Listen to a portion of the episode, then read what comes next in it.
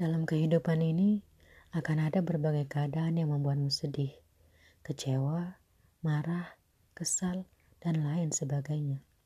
Namun cukup jadikan satu alasan untukmu bahagia. Apa yang menjadi milikmu pasti untukmu, dan yang bukan untukmu tidak akan pernah jadi milikmu.